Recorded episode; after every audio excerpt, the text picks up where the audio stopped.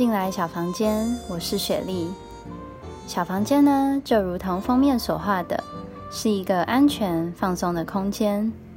我们可以在这里聊聊女性经验、性与性别、灵性与自我觉察。除了聊天，也希望你能够在小房间里得到疗愈，发现生活中每一件小事都有疗愈的能量在其中。欢迎你进来，小房间的门已经敞开。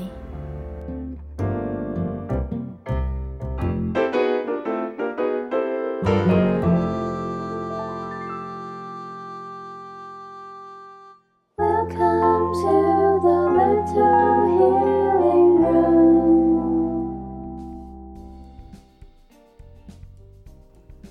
欢迎进来小房间，我是雪莉。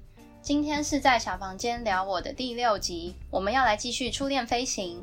那我们前面已经有聊到了关于冉冉的初恋是怎么样变成他的初恋，然后还有就是初恋的适当距离是怎么样。那接下来我们想要继续讨论就是吵架这件事情，因为我想很多人在经历初恋的时候，应该会觉得吵架是一件非常难受的事情。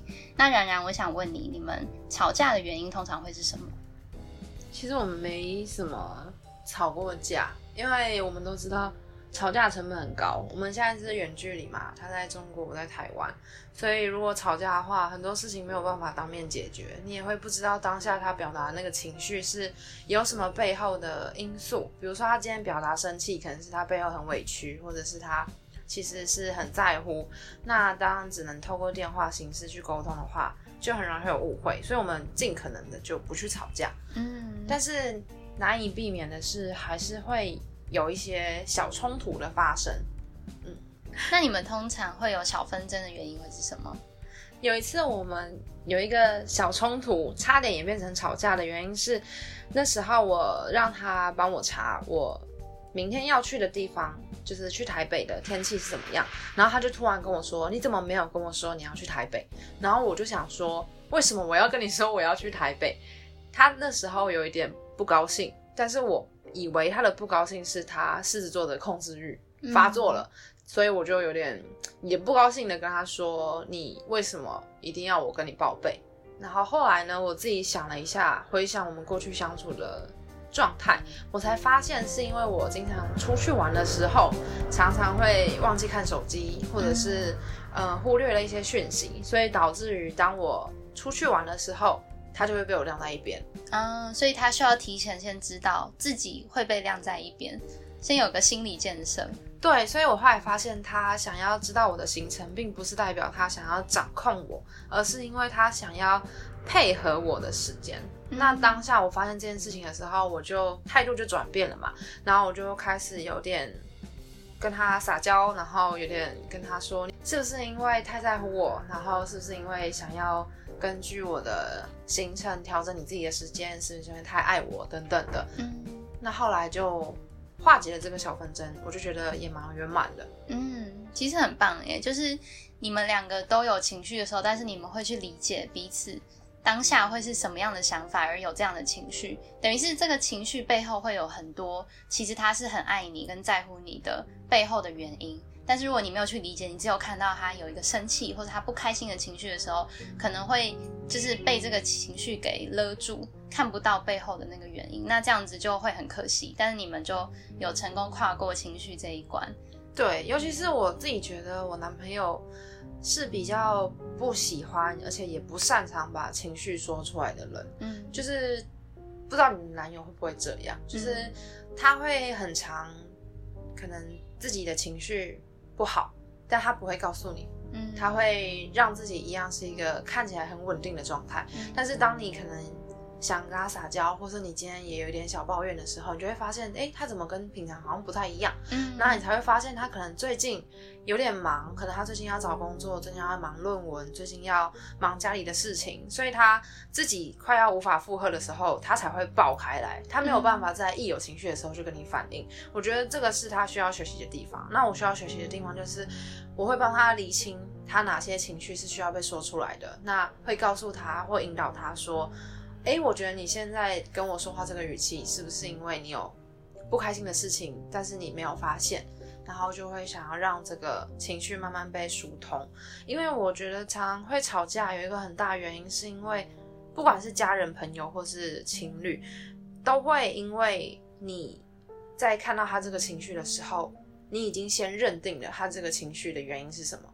所以你在跟他吵的过程中，你只是不断的想要证实你的那个理由，或是他就是因为这样生气，然后你在这个状态里，你就很难去真的理解，或是去倾听他说他到底为什么会生气。就像我刚刚讲，有时候生气是因为他受委屈，是因为他吃醋，那他为什么会吃醋？就是因为他很在乎你，或者是他今天。很难过，那他难过是什么？也许是他压力很大，也许是他受伤了，也许是他遇到了他无能为力的事情。就是情绪其实有非常多面向，但是如果我们只看表面的说，他今天生气了，对我没有像平常那么好，然后以这个去钻牛角尖的话，我觉得很容易就变成彼此的二度伤害，然后没有办法真正把情绪的那个结打开。对，我觉得刚你讲到很重要一点，就是我们不要去。因看到对方的情绪之后，然后就去认定他的原因是什么。因为当你去认定呢，你想要想尽办法透过你们在沟通的，就是可能沟通快要吵架的这一段时间里面，然后你一直想要去证明说你就是这样，你就是这样的时候，反而对对方是更。更受伤一件事，因为他已经有情绪了，他已经觉得自己某一块没有被满足到，然后结果你还去戳他的别处的时候，就是其实这个是还蛮可怕的一个情况，而且通常这样子其实对双方而言都会是造成伤害，因为都会觉得不被理解，就是你们心灵就没有在一个沟通的点上面，那个桥梁没有搭好，嗯，对，所以我觉得你刚刚讲那个很重要。讲到这个，我想分享一个，就是当初我在。呃，我有一次跟他真的很激烈，应该也是唯一一次，就是很激烈的吵架。是有一次我们谈到关于政治的东西，然后当谈到国族认同的时候，我会比较，因为这是我的点，所以我会比较敏感。然后那时候是他说了一句话让我很受伤，于是我就说，没有想到你是这样的人。那当我讲出这句话的时候。换他受伤，所以我觉得其实生气有一个非常重要的被包覆住的那个情绪，就是受伤。就是因为我今天受伤了，我想要让你也受到伤害，所以我才会用我的生气跟我的愤怒去攻击你。那刚刚雪莉也有讲到，就是常常会因为认定一件事情，然后去想要证明我们想的那个是对的，而一直去攻击对方的时候。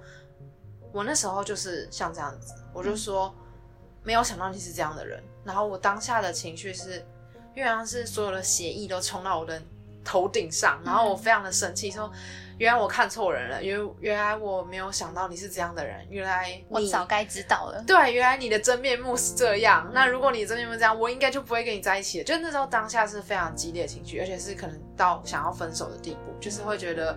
我看错人了，你不是我要的人，原来这一切都是误会，这是错的。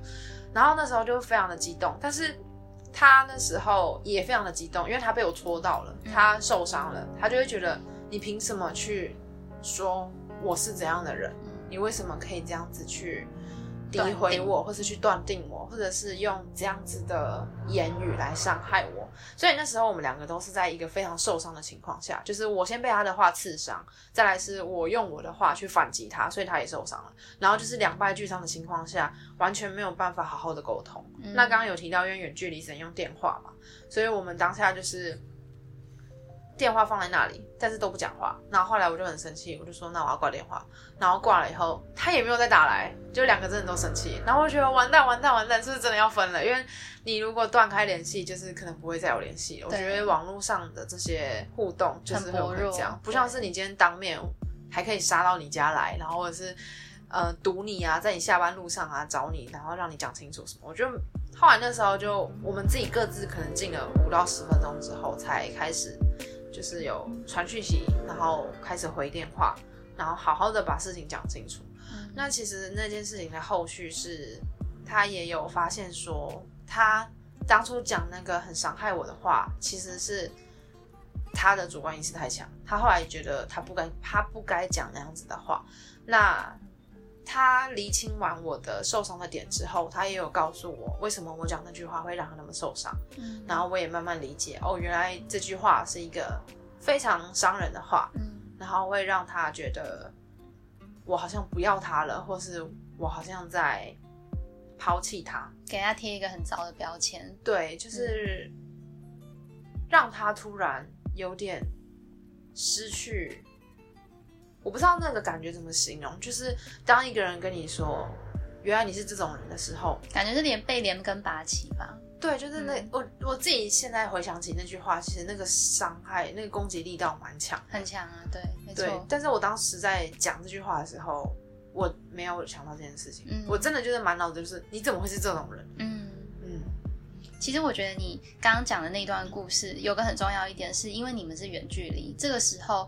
讲的每一个字、每一句话，其实都很重要，因为他看不到你的表情，他他没有办法在你身边感受到你的情绪的时候，他不会知道说你现在是在一个很受伤的状况下跟他说，原来你是这种人，然后可能可能你的情绪并不是像字面上解释的这么的可怕，跟就是就是想要一刀见血这样子，嗯，对。但是当用电话的时候，真的会很容易因为某些字、某些词就会。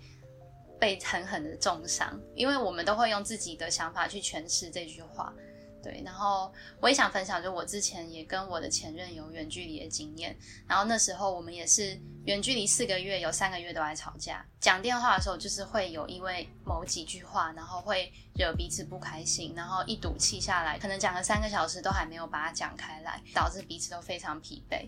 这样子累积起来的那个负面的感觉是很糟，所以我觉得远距离真的。很重要一点就是口要择言，一定要好好的择言。对，就是因为讲电话跟传讯息是不带有脸部表情的。那这样子的状况下，讲出来每个字每一句话，真的要好好斟酌。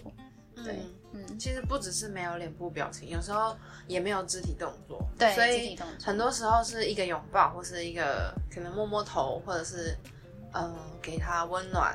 或者是给他一个微笑，或者是握住他的手，牵他的手，这些东西都可以化解很多冲突。但是远距离没办法，对，所以都要靠自己的情绪去稳定他。没错，而且当你有讲到说，当我们在彼此身边的时候，你可能可能你拉不下脸来讲对不起，但是你的手去牵他的手的时候，那个感觉就已经传达到了。嗯，对。但是你远距离的时候，你就是必须要讲出这个字，讲讲出这个对不起，或者说哦，我刚刚。不小心太激动，对不起之类，就是你需要，嗯，就是你自己必须要情绪很稳定的去把这件事情，就是好好的道歉，然后告诉他你当下为什么会这么做，就是你需要先解决自己的情绪，你才有可能化解彼此的情绪，所以会比起当面来的更不容易很多。嗯，但我觉得这里有一个小建议，就是我有时候跟我男朋友也会用这个方法，就是当我们可能彼此踩到对方的点。然后也拉不下脸，但是你又没办法去透过肢体动作来和缓这个冲突的时候，你可以用你们两个很常讲的语言，就是比如说跟我男朋友很常用到，就是摸摸头，或者是抱抱，或者是传一个就是我们常用的贴图这样。那当你传送这个讯息的时候，他就会知道哦，你现在的状态已经是在撒娇，或是你现在的状态是。比较柔软的状态，就不会是像刺猬一样一直在攻击状态。那我觉得这样子其实就可以比较像是透过文字来代替做不到的肢体动作，然后来表达那个器械投降的状态。对，哎，我觉得很棒哎，就等于是彼此，就是只有你们这对情侣之间才有的小默契。嗯，对，然后就是透过这样子的默契去传达，可能你还说不上来的那些字。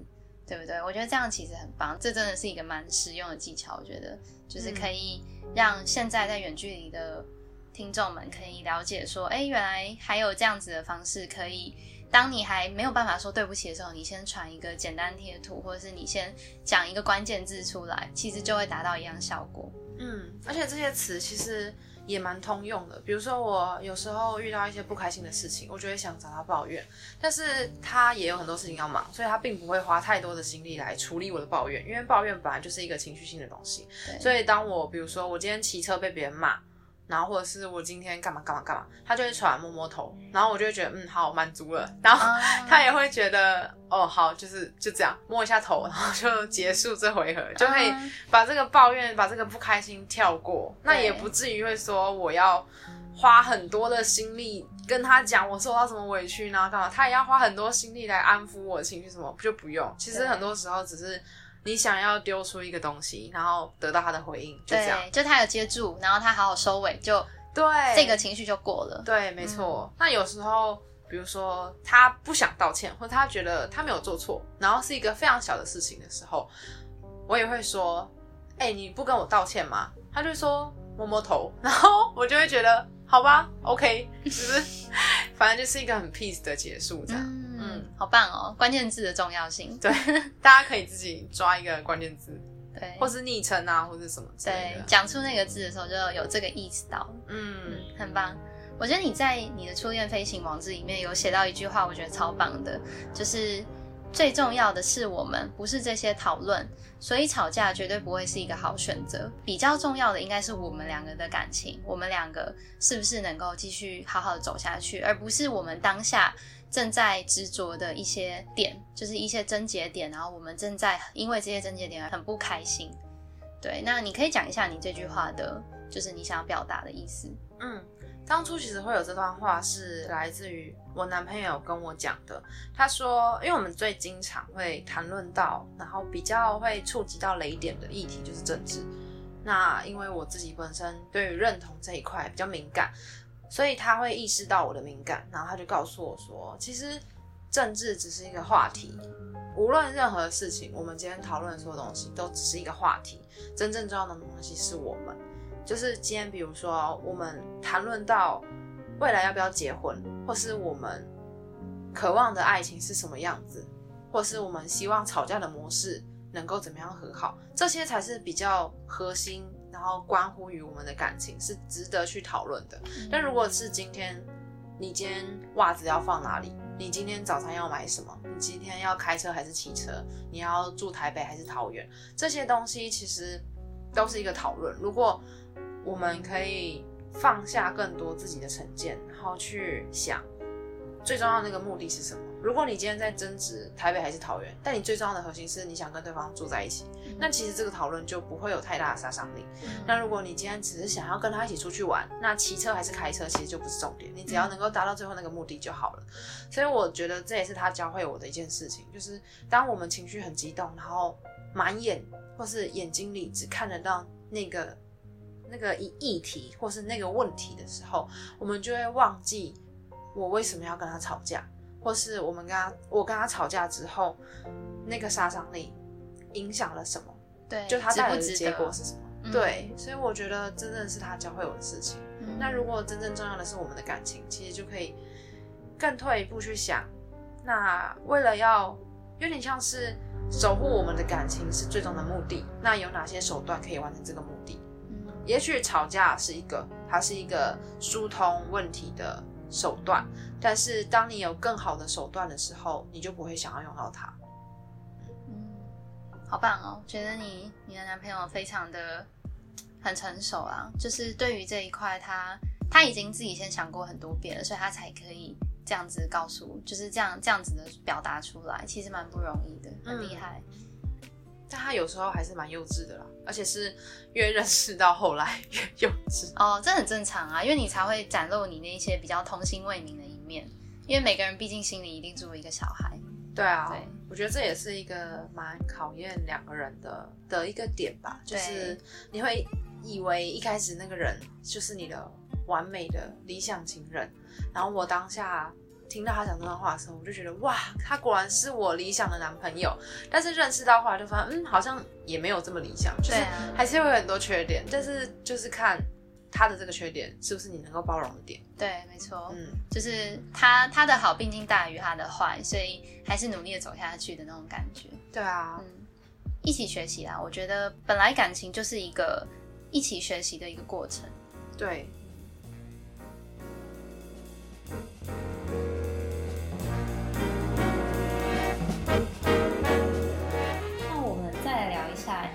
前任这个人是一个怎么样的角色？因为对于初恋来说，我们并没有经历过前任这个阶段。那如果对方是一个有前任的人的话，你觉得前任对你来说是什么样的角色？他的前任是怎么样的角色？在我谈恋爱之前，我非常理想化的觉得，我应该不会在意前任这个存在，因为前任就是帮我把我现在的对象整理的很好的一个人。现在看来。跟我以前的天真的想法并没有差太多，但是多了一个比较实际的面向，就是他曾经在你目前的对象心中留下很深的印象，然后他们曾经约会过、拥抱过、亲吻过、牵手过等等诸如此类的，所以当你面对到你的对象的时候，你很容易会浮现出。他也曾经对谁谁谁这样做过吗？就是会有一个比较，说哦，他都这样爱过别人了，他都牵过别人的手了，他都抱过别人，他都亲过别人，等等等。那当你面对他的时候，你就会有一种解离的感觉，对，会有一种很很莫名的感觉，就是他好像并不是非常完整的属于我。好像他有一部分已经给了别人，会有一种时空重叠的感觉。我自己会有这种感觉，就是有一种好像他现在在抱的，比如说在两年前是另外一个女生，但他现在在抱着我，会有一种重叠的感觉，你懂吗？有一点那个电影叫什么《星际效应》的感觉。我是没有这种感觉，但我觉得这种感觉太可怕了吧？啊，不会啊！如果是我有这种感觉，我会触到爆哎。是哦，这因为我我是一个很会想象画面的人，所以对我来说，这嗯，任何一个故事或者是一个角色都会非常有画面，我都会直接是动画播出 在脑袋放映这样。对，但是我也有问过我男朋友的情史，那其实。我也不太确定他给的回答是不是真的啦，他都会跟我说他忘记了。但其实很多人都会说，怎么可能？他不可能忘记，他是唬你的啦。但是其实当我真的很深入问他一些相关问题的时候，他就会跟我说，那些东西已经是过去，他其实已经记不太清楚了。那你为什么又一直要让我回想起呢？那其实我在他讲完这句话之后，我才意识到，其实。我所好奇的东西，并不一定是让他舒服的回忆，因为毕竟他们会离开，一定是因为有一些原结，对，有一些打结的东西需要去梳理开。那就算他们是和平分手，也不一定代表他们和平分手怎么了？没有，就算他们是和平分手，也不一定代表他们就真的很适合彼此啊，对不对？或是可以很自然的提起那些过去吧。哦，你的重点在于提起过去，对不对？对，因为当我问他这些问题的时候，我对他的好奇基本上是我想要知道他跟前任在一起的时候，过去的他是怎么样的。嗯，但是对他而言，他可能会觉得过去的那个他有一部分是可能他们的争吵或者他们的分手是有带有一些不愉快的回忆的。那当我一直要逼他回想那些过去的时候，其实他本人也不一定会很开心。对，先撇除我可能会吃醋这件事情。对他而言，并不是一个舒适的状态，对过程。所以那时候我才真的意识到，谈恋爱不是个人报告，谈恋爱是一种分组报告。嗯嗯，你一定要知道对方的状态，他的节奏，你才比较好去跟他相处。因为如果单方面的说，你不提起前任，是不是就代表你心虚？你怎么样？那其实对他而言有点不公平，因为他没有说的是，当他回想起这些东西的时候，他会不舒服，或是他不想要，但是你又会用这种方式去威胁他，那当然两个人就会都不舒服，就会吵架，都会受伤。嗯，我觉得你在文章里面有写一段话非常的好，你写说我爱的是包含过去、现在、未来的完整的你啊，我觉得这段话非常好，因为。我在经历初恋的时候，我先简单讲一下我的初恋伴侣，他是嗯我的第一任嘛，但是我是他的第六任，所以等于说在我之前已经有过五个女孩，是就是曾经是他的唯一。那我自己在跟他交往之前，我就已经调试过了，因为我知道我要面临的是一个感情经验差距很大的对象。那我自己必须要先调试过，我必须要跟上他的步伐，我们才不会有这么多的恋爱的问题。因为我可以往前进，但是他不可能往后退嘛，所以我必须要努力的往前进。我那时候是就是这样子在，就是有点鞭策自己，然后去努力的去想很多事情，去化解很多比较复杂的情绪。对，那我觉得这句话可以完整的概括我最后的结论，就是你爱的这个人，他的过去跟现在跟未来，让他是现在这样的他。那你现在会选择跟他在一起，你就必须要爱着这些他的一切，因为这些东西才会组成现在这个他。那你爱的是现在的他的话，你不可能不去爱他的这些经历，尤其是他的过去。这些也变成他的一部分，变成他的养分，变成他的回忆跟一些可能是能力，对，所以嗯，这段话真的写的很好，我觉得我在初恋的时候也是经历很多，真的是没有人没有过去，就算你没有，就算我们当初在谈恋爱的时候没有前任，但是我们很难讲说我们没有喜欢过别人，没有被别人喜欢过，那其实。没有人没有过去，所以不要因为执着过往，失去了现在跟未来。如果一直在执着说你的前任怎么样怎么样，你有没有对现在的我比对前任还要好？你有没有比前任还要更爱我？就算他那样子爱过别人，他曾经喜欢过那个人，但那也只是曾经。现在的他跟以前的他一定会不一样，所以那个爱的余温，它并不是于来自于他对那个人留恋。更多的应该是他对于过去那段感情中他的成长，或是他的经历，这个才是他这个人本身里面最重要的养分。所以我觉得不用为了去计较说他曾经跟前任去过哪里，然后你没有跟他去过哪里。我觉得这个其实不太需要去计较。有时候表达是一个真的是一个艺术，也是一个学问。你常常是一个概念。但很容易就变成误会或者是吵架。那有时候，尤其在吃醋的时候，他的背后其实是在乎。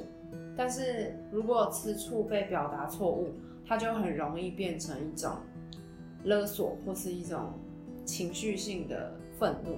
嗯，没错。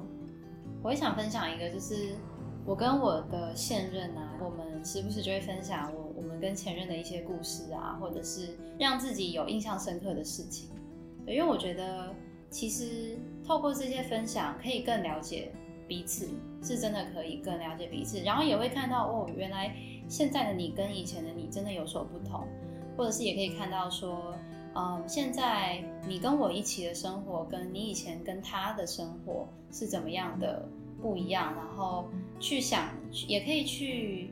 勾勒出更多我们未来可以怎么做的，因为你看到了过去，你看到了现在，那你会更有一个未来的方向。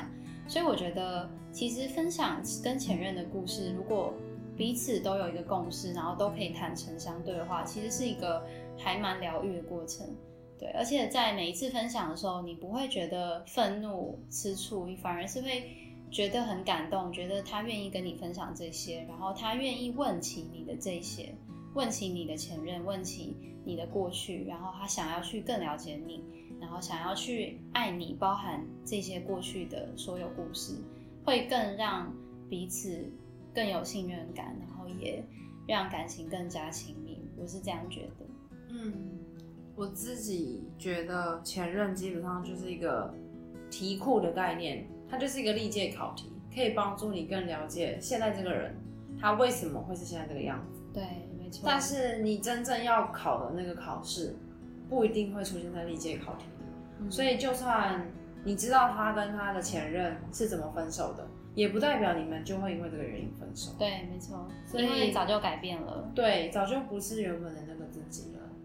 但是我觉得这个真的要建立在双方，就像学历你都非常成熟的前提下。嗯。因为很容易就好，我们今天来温馨的分享，然后分享到一半就突然。抓狂就开始生气或吃醋，我觉得这种情况也是可能会有。对，没错。嗯我觉得要是共识要一定要先达到，你再去讲，或者是你们本身就有一定的默契再去讲，不需要去故意去有点像去挑拨这这一块神经，因为有些人真的不喜欢听到呃对方讲关于前任的事，或者是不想要分享自己前任的事情，他觉得可能可能是他的伤口。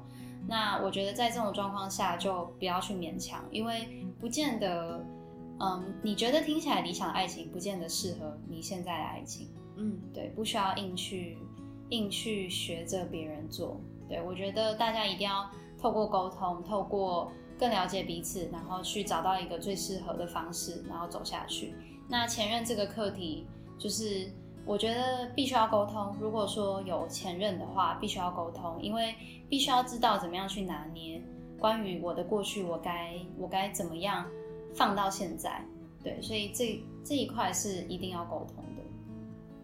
其实我对于前任的印象还有另外一个蛮有趣的点，就是我曾经问过我男朋友说，我们结婚的话，要不要请你的前女友们，因为他有两个前女友来喝我们的喜酒。他就说：“你疯了吗？为什么要做这种事情？”但是我当下是也算是蛮天真的想法，就是既然我们会喜欢上同一个人，那我们应该蛮合得来的吧？就是会觉得你反而会想跟他的前任做朋友，对我反而会想要认识他们，因为可以从他们身上可能得到更多的资讯，是关于我的现在的男朋友。但也有可能对方非常的不成熟，他可能故意会激我啊，或者是怎么之类的。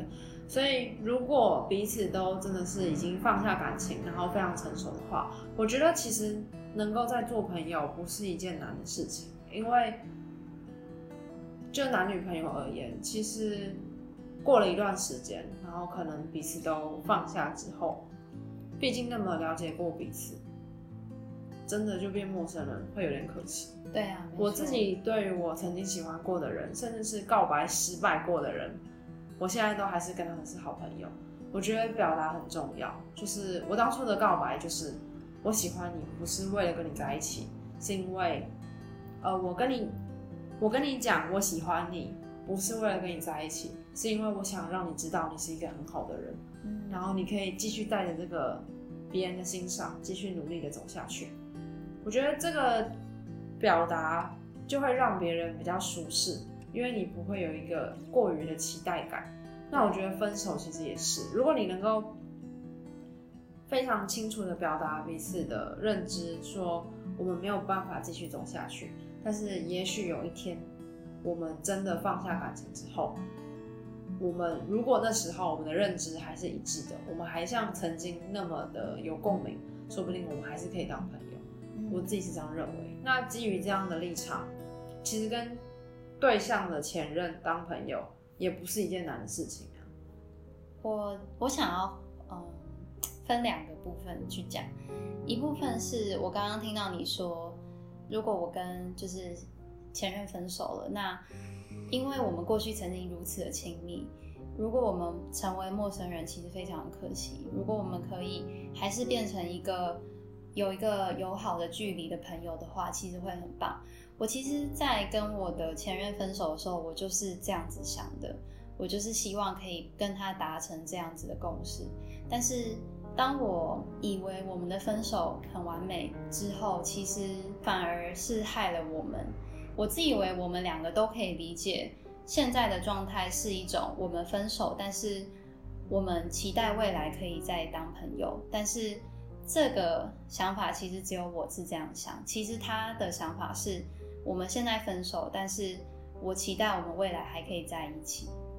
所以对他来说，他在他的心里帮我留了一个位置，但是对我来说，我已经开始过我的单身的生活，然后我已经开始重新的在建立起自己的生活，没有他的生活。所以其实，嗯，想象。跟实际上是会有很大的差距的。当我以为我讲的够明白，当我以为我们两个的确心有戚戚焉，我们的确心灵相通，有一样的共识的时候，其实并不然。